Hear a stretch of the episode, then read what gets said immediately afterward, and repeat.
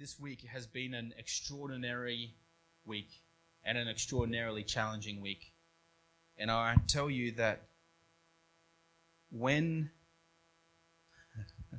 when victory comes, there always seems to be this increase of challenge as well. That when there's an amazing breakthrough, it almost seems like there's an equal, if not greater, level of pushback. And I've heard preachers and leaders say, hey, we shouldn't talk about that. We should just pretend that, well, not pretend that it's not there, but just speak as if it's not there because our God is greater. And that's true. God is greater than the pushback. God is greater than, than the challenge that lays before us. But if we don't address it and if we don't actually see that it's there before us and we keep running from it, then we can never actually deal with the issue that's before us. And the things that we've been pushed back on this week, the challenges have been incredibly challenging to me, incredibly challenging to to my leadership and how I feel God calling me. And you know, it's interesting. You you get a big W and you think, "Yes, Lord, I'm right where I'm meant to be." And then you get a big L and you think to yourself, "Lord, get me out." And I'm sharing this in vulnerably because it's helpful to know that for you guys to know that all of us as followers of Christ go through this. And all through the Bible, you can see time and time and time and time and time again triumphs and, and victories and losses and valleys. Now, verse that says, Lord, when I go through the valley of the shadow of death, not if, not one time, not maybe. Like Paul, he preps us in Philippians and he says, when you suffer, when you suffer. He's not saying if you're a Christian, so you're never going to, so don't worry about this. This is for the non Christians. That's not what he says. He says, You, followers of Christ, believers of the Most High, when you suffer. And can I tell you that we have friends right now in Sri Lanka who are suffering. We have friends in India who are suffering. And when I was talking to one of my friends this week, who's going through a mammoth mountain, I felt like my problems were so insignificant and that his faith in God was so much greater than mine because he's standing strong. The smallest of his problems is that he can't drive anywhere because he has to wait 25 hours to get petrol to put in his car because that's what's happening in the nation. That's the smallest of his issues. 25 hours in a line. And I said, Are you going to line up? He says, I have to. I need petrol to go and visit another friend of ours who's very ill. 25 hours he stands in a line to wait for petrol. You know, when I was speaking to him, we were in the midst of a, of a challenge, and I just felt, I just said to God, Lord, why does my mountain still feel so significant when I'm, but when I measure it to his mountain, it's so insignificant? Because God is challenging us as a people. He's, he's calling us. He's calling you individually as He calls us corporately. Your mountain is not insignificant. But if you treat it like it's the only mountain in the world, it doesn't help you, it only hurts you. When you start to understand that other people are walking through pain and suffering, other people are, are using their issue to draw them closer to God, that is encouraging to us. It starts to actually build us up.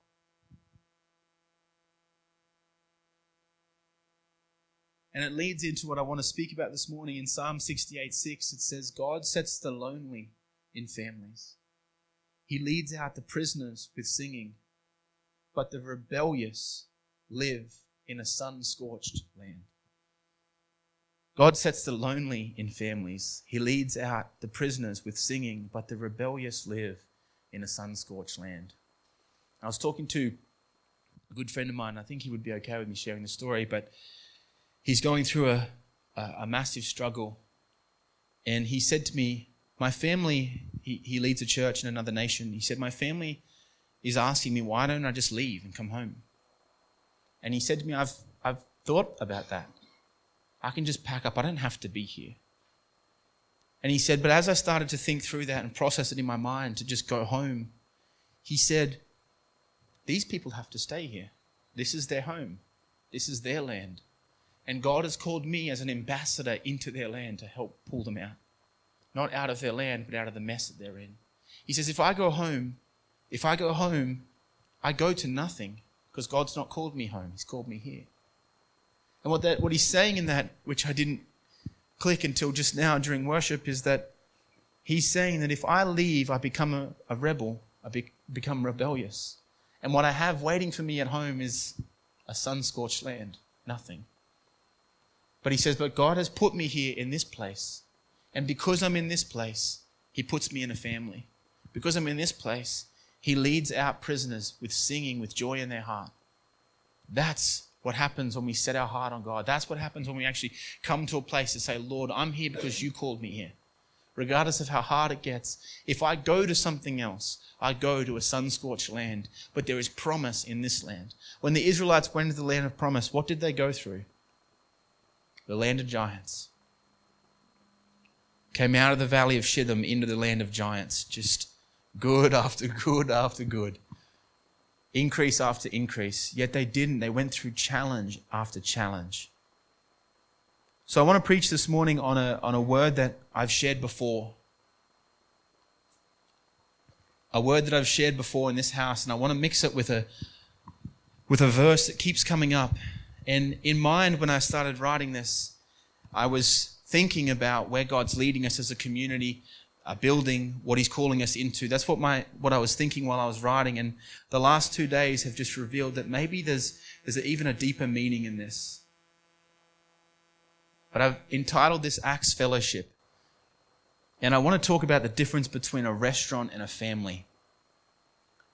Because we live in a world right now that's driven by a consumer culture. Right? I've spoken about this many a time. I'm not the first person. Many leaders are speaking about this. Many writers are speaking about consumer culture. That we go from thing to thing, from item to item, regardless of what it is. From house to house. One moment you get a new house, it's fun and exciting. Two years later, it's no longer fun and exciting. The things that were great to start with are no longer great, so you start looking for the next one. We go from job to job. We move in. The first six months, it's the best job in the world. The next six months, you've got the worst boss in the world. In six months, he went from, I've never had a boss like this, to, he's the worst person in the world, right? Because in our world, we are created to operate against this, but we have learnt through a culture to operate all the time in this consumer world most of us get a phone once a year. Most of us. Some of us, some of you oldies looking at me like, hey, I haven't had a phone, new phone for. Deb, when was the last time you got a new phone?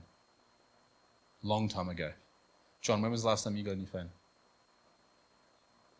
Two years. Maybe I'm wrong.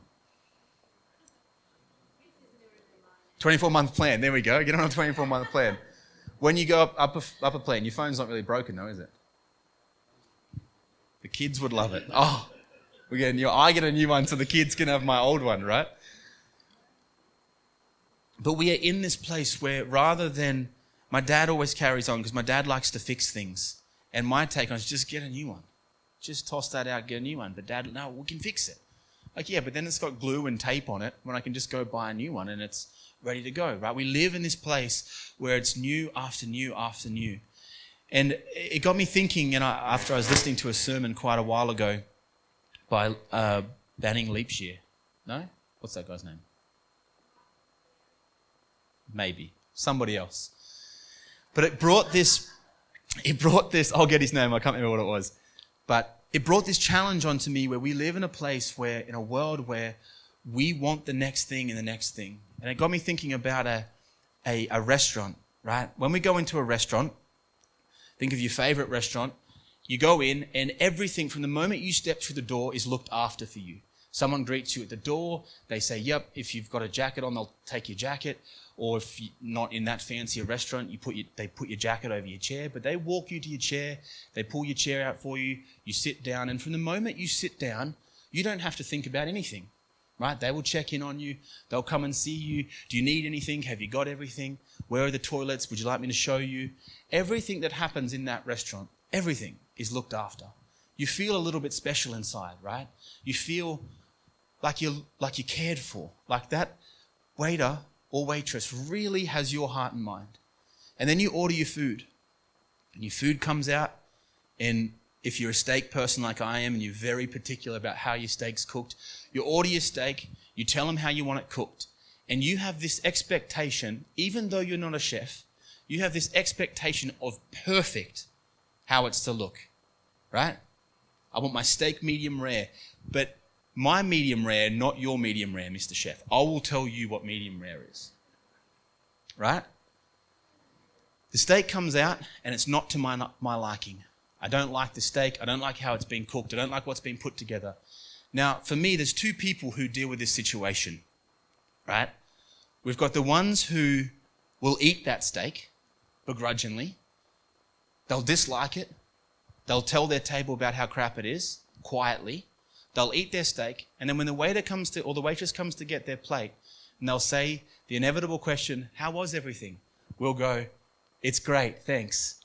They'll take the plate, we'll stand up, and we'll never ever go back to that restaurant. We'll tell all our friends quietly how crappy it was, and we'll never go back.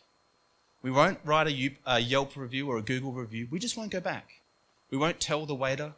We won't ask them to fix it. Quietly, we'll just accept that it wasn't very good and we'll go to a different restaurant.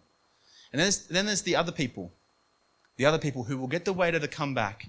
They'll cut their steak open. They'll show them, this is not what I asked for. Please go back and have them recook it. The waiter will go back, tell the chef they'll bring out a new steak. Then they'll come up with a new complaint when the waiter brings back the new meal. Please go back and fix this. Then, when they finally do fix it, even though there's no way in the world they can now fix that person's attitude because they're upset about it, they'll ask for a free something.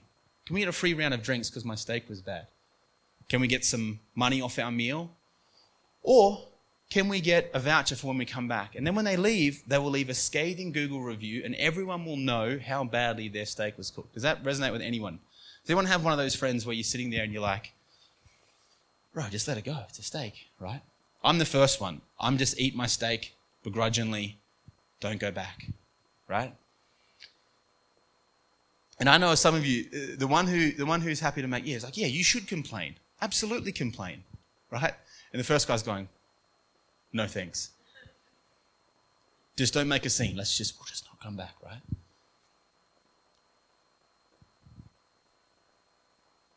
And then we have the, the understanding in a restaurant that the customer is always right. Right? If any of you have ever worked in hospitality, you've heard this from a customer. I'm the customer, so I'm always right. Right? So it seems as if the establishment is designed to look after the customer. So we'll go in, we'll, we'll get our thing. I don't want, I, had a, I was working in retail once and I had a lady bring a brand new item with a sticker that she had peeled, a sales sticker she had peeled off and rubbed on and said to me, I'm always right. I just looked at her dumbfounded. I didn't know what to say. And I said, Yeah, you can be right, but you don't get that for half price. She just looked at me flustered and walked out, right? Because in that world, we feel like we're always right. In that consumer driven world, we feel like we're always right. But the problem is, is that that restaurant doesn't exist to make you happy. That restaurant exists for one thing and one thing only to be a well known restaurant and to make that guy money. But we feel when we sit in there, no, it is for me because it's they're making me food. No, they are bound by you being there, so they want you to make you feel good so you stay, but that's not why they're there. They don't walk away feeling, yes, I got John to come to my restaurant and eat. They actually don't care whether John was there or not, or who John was. They just care someone ate to pay their bills and make their restaurant exciting. Does that make sense? In this, the challenge with this is that what we have done is that we have created this into the church. We have made these places like restaurants. We have made these places consumer models where we come to the door and someone greets us. They bring us to our chair. They tell us what we're going to be able to receive in that, in that service. They wait for us to, to be a part of it.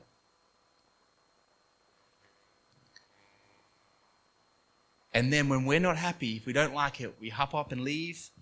We write a review. We tell them that they're not doing a good enough job and the list goes on. We can align all of these things back to what is actually taking place in the church right now. And I'm not saying this because someone has done this to us. I'm saying this because it's a challenge that we need to actually wrestle out of the church. That we as a people decide do we want to be a part of it or do we actually want to leave it go? Because what other churches are starting to do and what I'm starting to see across the board is we're starting to put more stuff in to get more patrons through the door. We're starting to up our ante to make it look snazzier and more fun so that more people will come and join our thing. But the challenge is, is in the same way that it is for the restaurant, that, that building doesn't exist for you. You exist for the building. The biggest challenge we have in the church right now is that what we do here on a Sunday morning is supposed to help us as the sons and daughters of God worship Him. This building, this setup, the way that we are doing this is supposed to help us worship God. The moment it stops doing that, we need to get rid of it. Because it's not about getting us a bigger ministry. You don't exist as a number to make my ministry more successful. Right? This ministry exists to help aid us to worship and glorify the King and train and equip to go and make more disciples. See, it's the other way around. It's flipped over. And the way that I saw this was a few years back, I was at Christmas dinner with my with my dad. We were going to my dad's place. And I have four older brothers an older stepbrother and an older stepsister. And all of them, by my stepsister, have partners, plus they have kids. So when we get together, there's a minimum of 15 adults and eight kids, one not born yet. But when we get together, there's a horde of us, right? When we get together for a particular reason, like Christmas, dad will ring, hey, we want to do Christmas. This is the date. Does everyone want to come, right? The reason I go to that Christmas is not because of the meal that my family's going to put on. It's not because of my dad's house. It's not because he has a pool. It's not because of anything else other than because he asked us to gather together with him. Right? The Father asks us to come and to be with him. My Father says, Would you come and gather with us? Would you come and have Christmas with us? And the interesting thing with this is that everybody chips in. Everyone chips in. Someone's making the gravy, someone's cooking the, the pork, someone's making a salad, someone's setting the table. And you know, it's funny, every time we've done this, there's always one brother who doesn't seem to help out enough, and then everyone else is given that one brother curry, right? Making jokes, poking fun.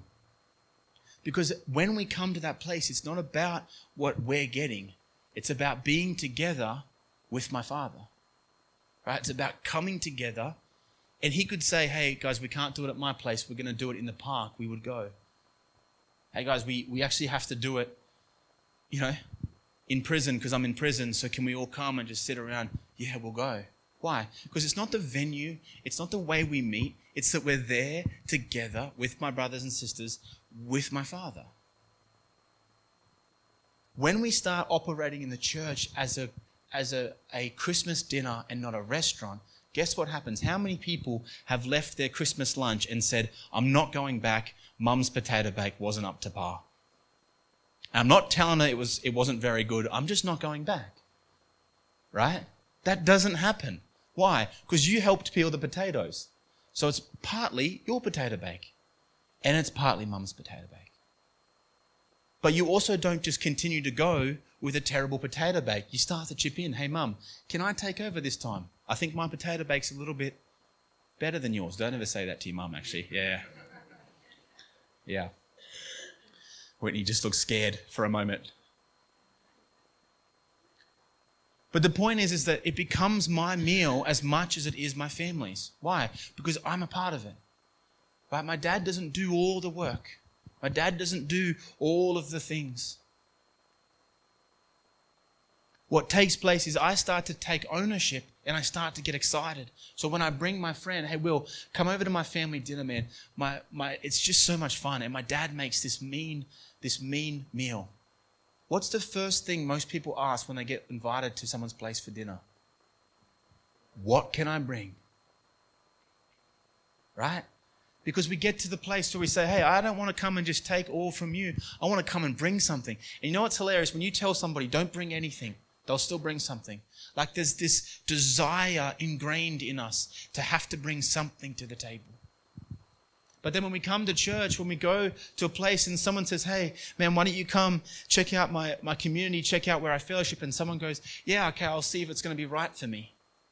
Imagine if when I invited Bill to my family dinner, he said to me, Yeah, bro, I'll come, but I'll just see if it's right for me. I'll see if the pork's right for me. And then I'm waiting, eagerly anticipating Will's review on my, my dad's not chef family cooked pork. Or, hey, bro, awesome, loved it, great pork, salad was bangerang, amazing time, had good laughs, your family's great. However, the gravy, bit off. Okay? So if you could address the gravy for me, then I'll be able to come and be a part of your family dinner. You see how ridiculous that is? Yet we allow that culture and we take that culture into our, our gatherings of people. When we gather together, all of us are extraordinarily different. All of us carry extraordinarily different things. All of us have different um, hobbies and different interests. What I may like, John may not like. Or Mal, what Mal likes, I may not like. And that's completely okay because we're not coming together for that reason. We're coming together because the Father has asked us to come together. Because the Father has said, Would my children come and, and be with me, be with each other, and be with me? Some of you may be thinking, Ben's about ready to bring out the, um, the serving rosters and lists because we're, we're going to get hustled into some kind of roster. You are. If you look at the back, uh, no, that's not the point. That's not why, why this is so important to me. Because it's really easy. Hey, we need toilets cleaned. We need worship leaders. We need people to make coffee. That's what makes the place go. But that's not your service to God. You can't come along and go, I'm on serving this morning. Um, so, Lord, I'm here to serve you. And then next week, go, I'm not on serving this morning because I'm not on the roster. I am not here to serve you. No, every single person in this community is being called to come and serve God. What does that mean? It means that if you're missing from the table, we go, hey, where's, where's Uncle Dan? Why isn't he here? Hey, how come there was no gravy this morning? Uh, for, no, there's no gravy for the meal because Uncle Bill was away and he normally makes the gravy. So we had no one to do that. So now Will won't come back because there's no gravy. I know I'm stretching this analogy a long way, but the idea that we start to understand is that this is not a restaurant. Uh, we're not coming in, please show me my seat. Please show me the list of programs that you've got for me to be a part of. Please show me the people who will invite me to dinner and the friends that I will now have. And let me be a part of that, please, Mr. Church, sir. Right? The Bible says that we are called to be co laborers with Christ. We are co laborers with Christ. Not me, the co laborer, and I'm a, a hanger onerer to the co laboring that's taking place.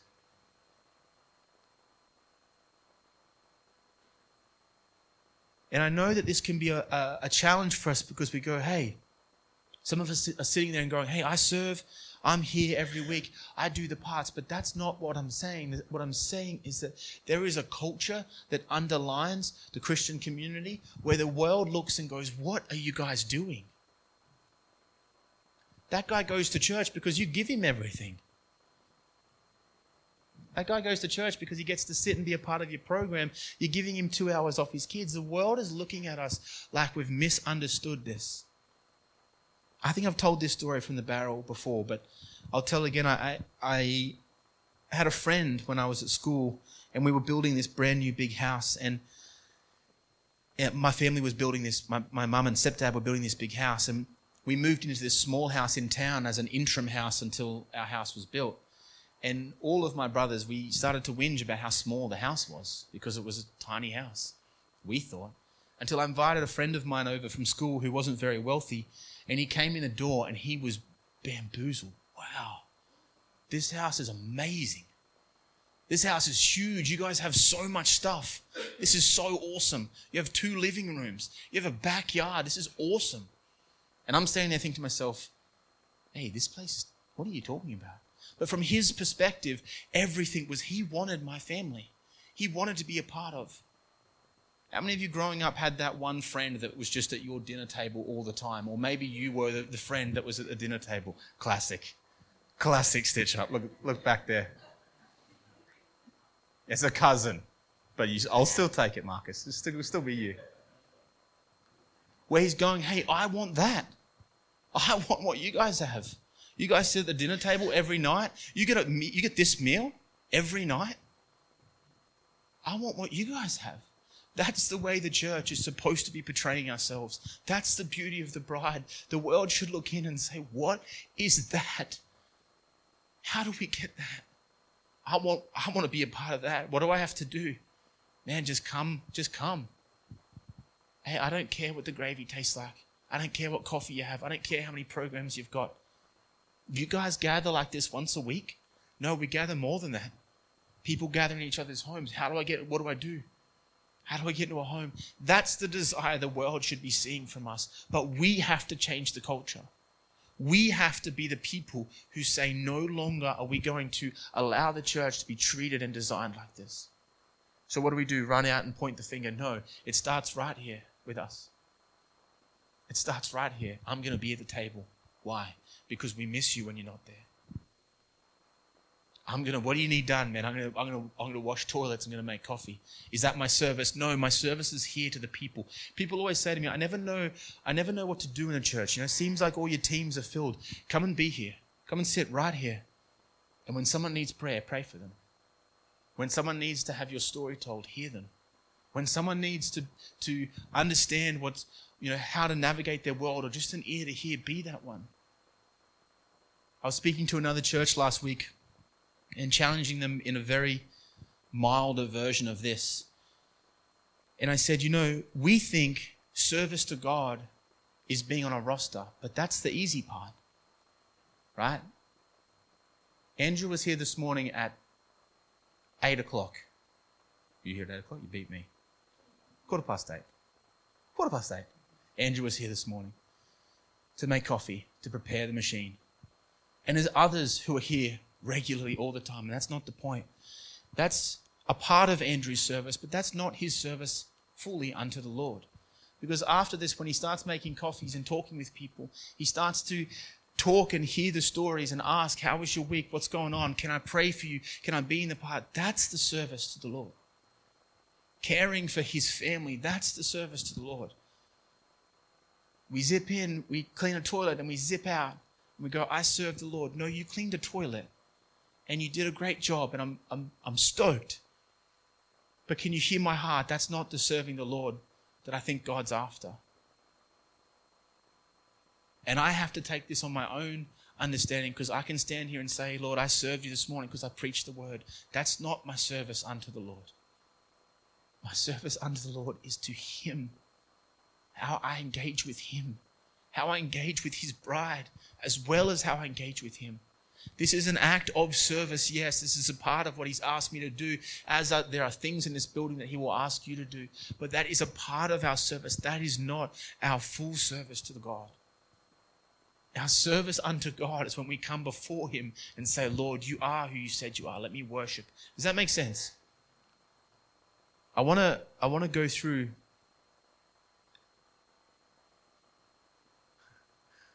If you've got a Bible, turn to Acts 2 with me.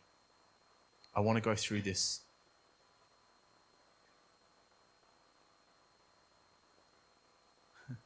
the last thing that I just want to add while you're going to Acts that happens in my family all the time, and I think it's hilarious because I'm sure it happens in your family and it, it needs to start taking place, is that if I was to go into my family Christmas lunch and sit down on a chair and say to Jess, All right, Jess, you have to get me all the stuff I need, like a waiter. Right? You have to zip around. If I need a drink, get me a drink. If bring me some snacks. Right? There is no way in the world my brothers would allow that. There would be jokes galore, right? You would be the butt of the jokes. It would be, it would just be awful, right? But there's something that happens in my family, and when you've got that many people gathered together, you kind of like you might want another drink, and you're sitting there thinking, "Oh, if I stand up to get myself another drink, everyone else at the table is going to throw the yes, please, yes, please. And you go to get one, but you actually have to navigate seven and then go back out to the fridge because you can't carry all the yes, pleases, right? That happens for all of us. Right? That's the heart of service. It's not my job to do that. I can stand there and say, well, I'm not getting anyone else but me because I'm standing. No, it's, yeah, absolutely. And then you get to the place where you actually do it even more, where you're like, hey, who wants another drink? Does anyone want any snacks? Yeah, snacks, snacks, snacks. Oh, I'm making four trips now. But you are excited to do that because you're there serving the family. And when someone else goes to get up, you know that you're going to do the same thing. So in this culture that we live in where it's thing after thing after thing, we actually have to start to come away from that and start to realize that God is calling us into something bigger. He's asking you to serve the house as the house serves you. So I serve Marcus as Sven serves me. Right? And Marcus serves Timmy as Timmy serves Mark. That's the way that God has designed us in a family. That's God setting the lonely into families. It's not, well, it's that person's job. They do all that. No, it's service unto Him. If you're at Acts 2, I'm going to go from 39 to 47.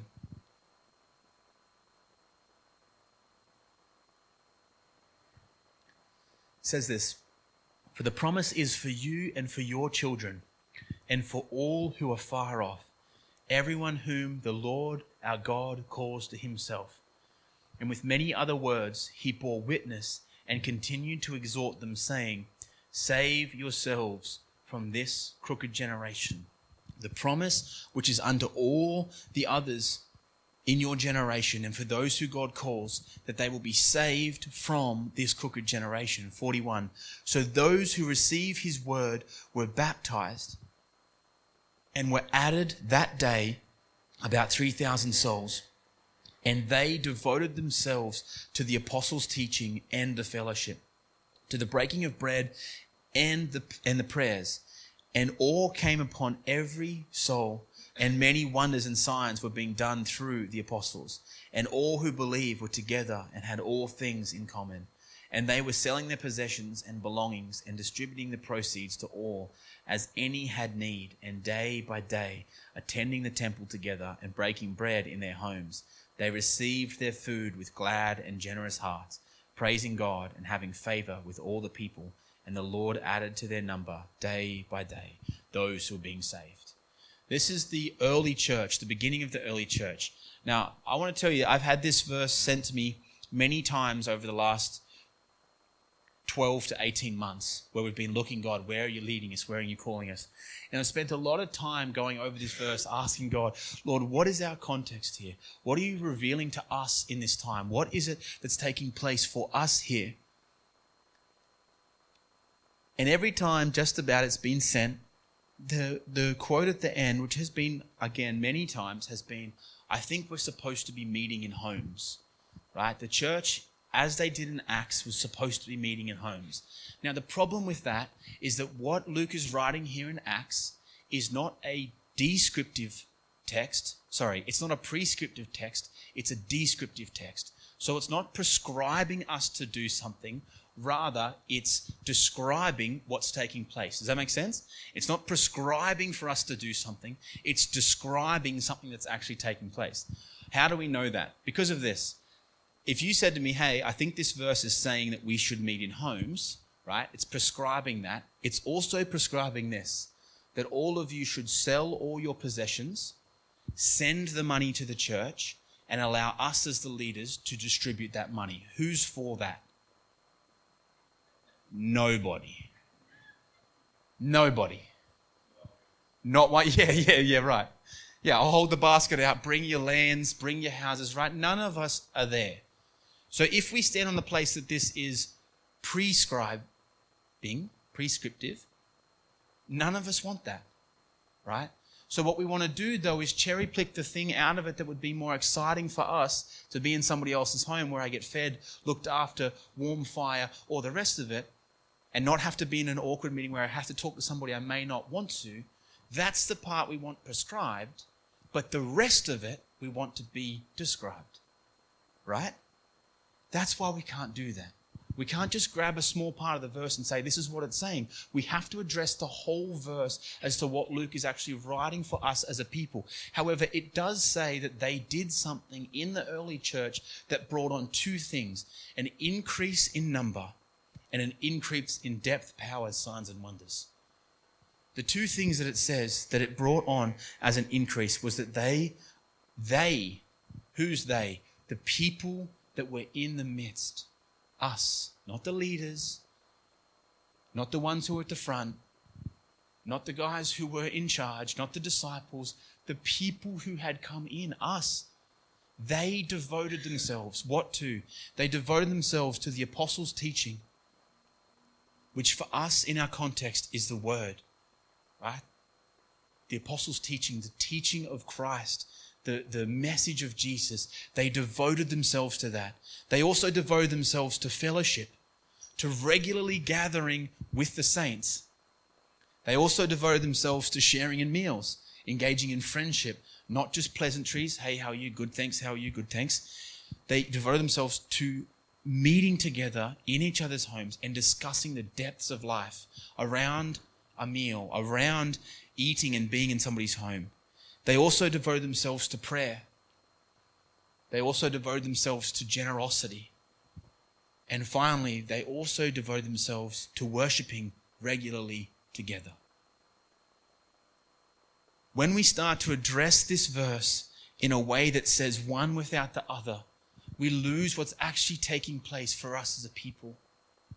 That when we start to address what's actually being said, where he's saying, devote, devote, devote yourself, means to give all of myself, to become before it where there's nothing else. This is what's most important to me. And we make that, those, that list of things I just read, which is what he lists off.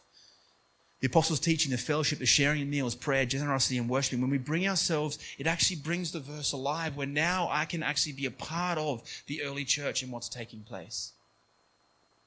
For a lot of us, we're waiting on the fire of God to just fall on the church and people rush in and the church's full signs, wonders. That's not going to happen. Why? Because if we don't engage, God won't move. It doesn't say they were all standing around waiting and then all of a sudden things got changed. It starts with what? They devoted themselves. They were hungry. They were engaged. They were saying, Lord, I want more of you.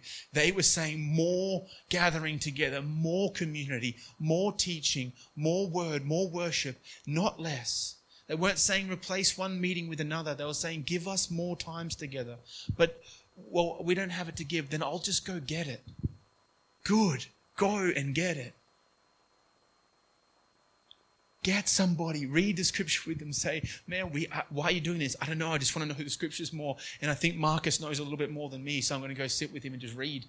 Man, I'm praying. Why? Because Coco's got a heart of prayer and she just loves it. So I'm just going to sit with her and pray.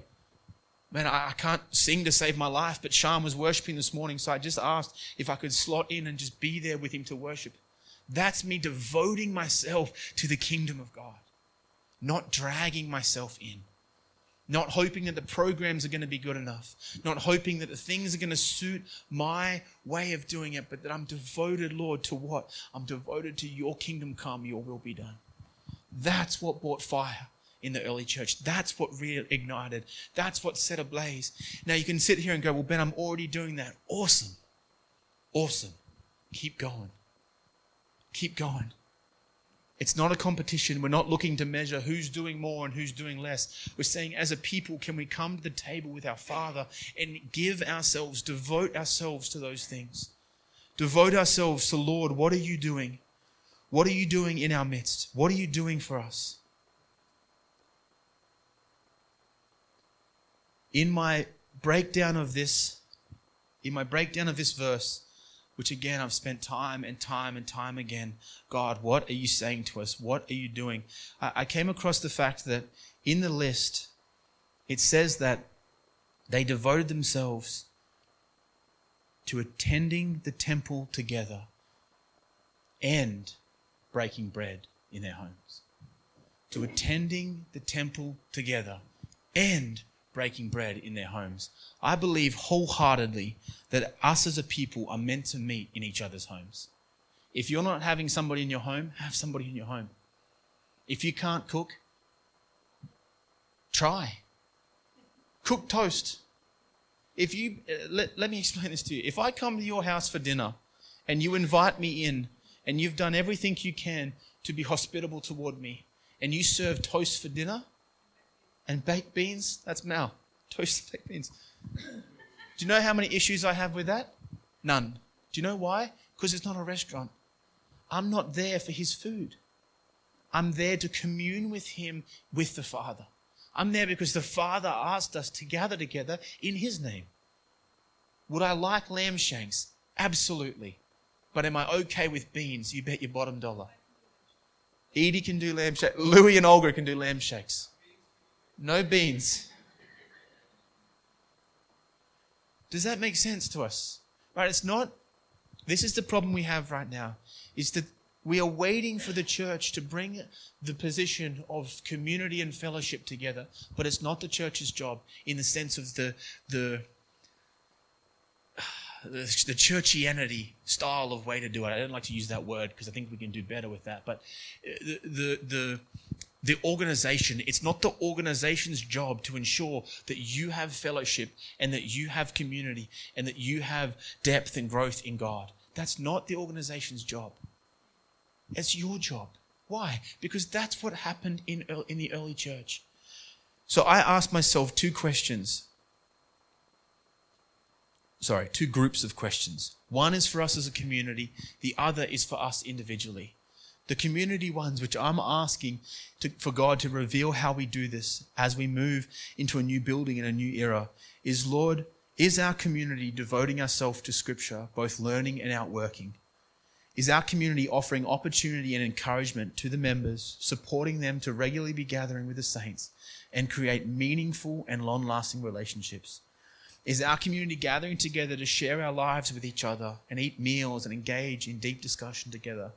Is our community diligently praying for one another, with one another, and individually? Is our community a generous community, both corporately and individually? And is our community regularly coming together to worship God in spirit and truth? And you can also ask this individually Am I devoting myself to Scripture? both learning and outworking? Am I regularly gathering with my brothers and sisters to create meaningful and long lasting relationships? Am I sharing my life with my Christian brothers and sisters, having them around my dining table and engaging with them in deep discussion, allowing them to see my inner world? Am I diligently and regularly praying? Am I generous in all aspects of my life? And I'm, am I regularly gathering with my brothers and sisters to worship God in spirit and truth? If you can honestly answer those questions for yourself, you are one of the remnant who is engaging in revival and renewal in the church. If you can honestly look at that list and not in the sense of a works mentality, but look at that list and go, okay, I'm doing three pretty well, I think. And there's three others. Okay, cool. I'm not going to beat myself up about it. I'm just going to shift my life to get myself where I'm covering the bases. Why? Because I want to be a remnant. I want to be someone who's bringing renewal and revival. I want to be someone who's for the church. I'm not going to wait for Sean and Coco to do it. I'm not going to wait for somebody else to do it. I'm just going to get involved. How do I get involved? Do I have to clean more toilets? Maybe. Do I have to mop the floor? Maybe. Do I have to serve on coffee or kids? Maybe. But I know for sure to be sure that I have to do these things that they did in the early church. Why? Because it's the best picture we see for the revival fire of God to hit a city and a nation. As a people, if we start to engage in these things, devoting myself to Scripture, regularly gathering with Christian brothers to make meaningful, non lasting relationships, having meals around my dining table, engaging in deep discussion, allowing them to see my inner world, diligently and regularly praying, generous in all aspects, and regularly gathering my brothers and sisters of worship in spirit and truth, if I'm doing all those things, we will start to see a city and a nation revived. We will start to see a fire sweep through the people. We will start to see this stop being a, a restaurant style, gimme, gimme, my name's Jimmy, and we'll start to see the reality of the church outworking in our spheres and our, and our worlds. Does that make sense? This is not a discouraging, do better message. I wish I had a better way to explain it, but this is the Nutrigrain ad. We only get out what we put in. This is if we're willing as a people, whether there's 15 of us or 500 of us, to diligently give ourselves to God, diligently follow those things, to stop complaining and whinging and start being a part of the solution, a part of what God's doing, we will start to see a nation rise. Look through the scripture. It doesn't take many. Look how many times it took few.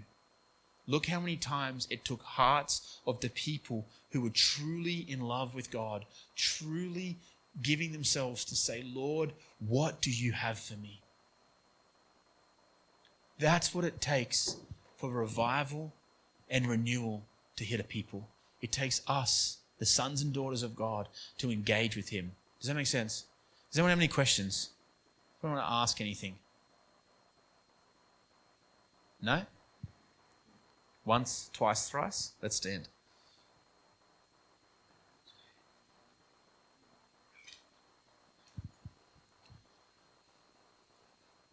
The reason I make you stand before we pray is, and I know you have to re engage.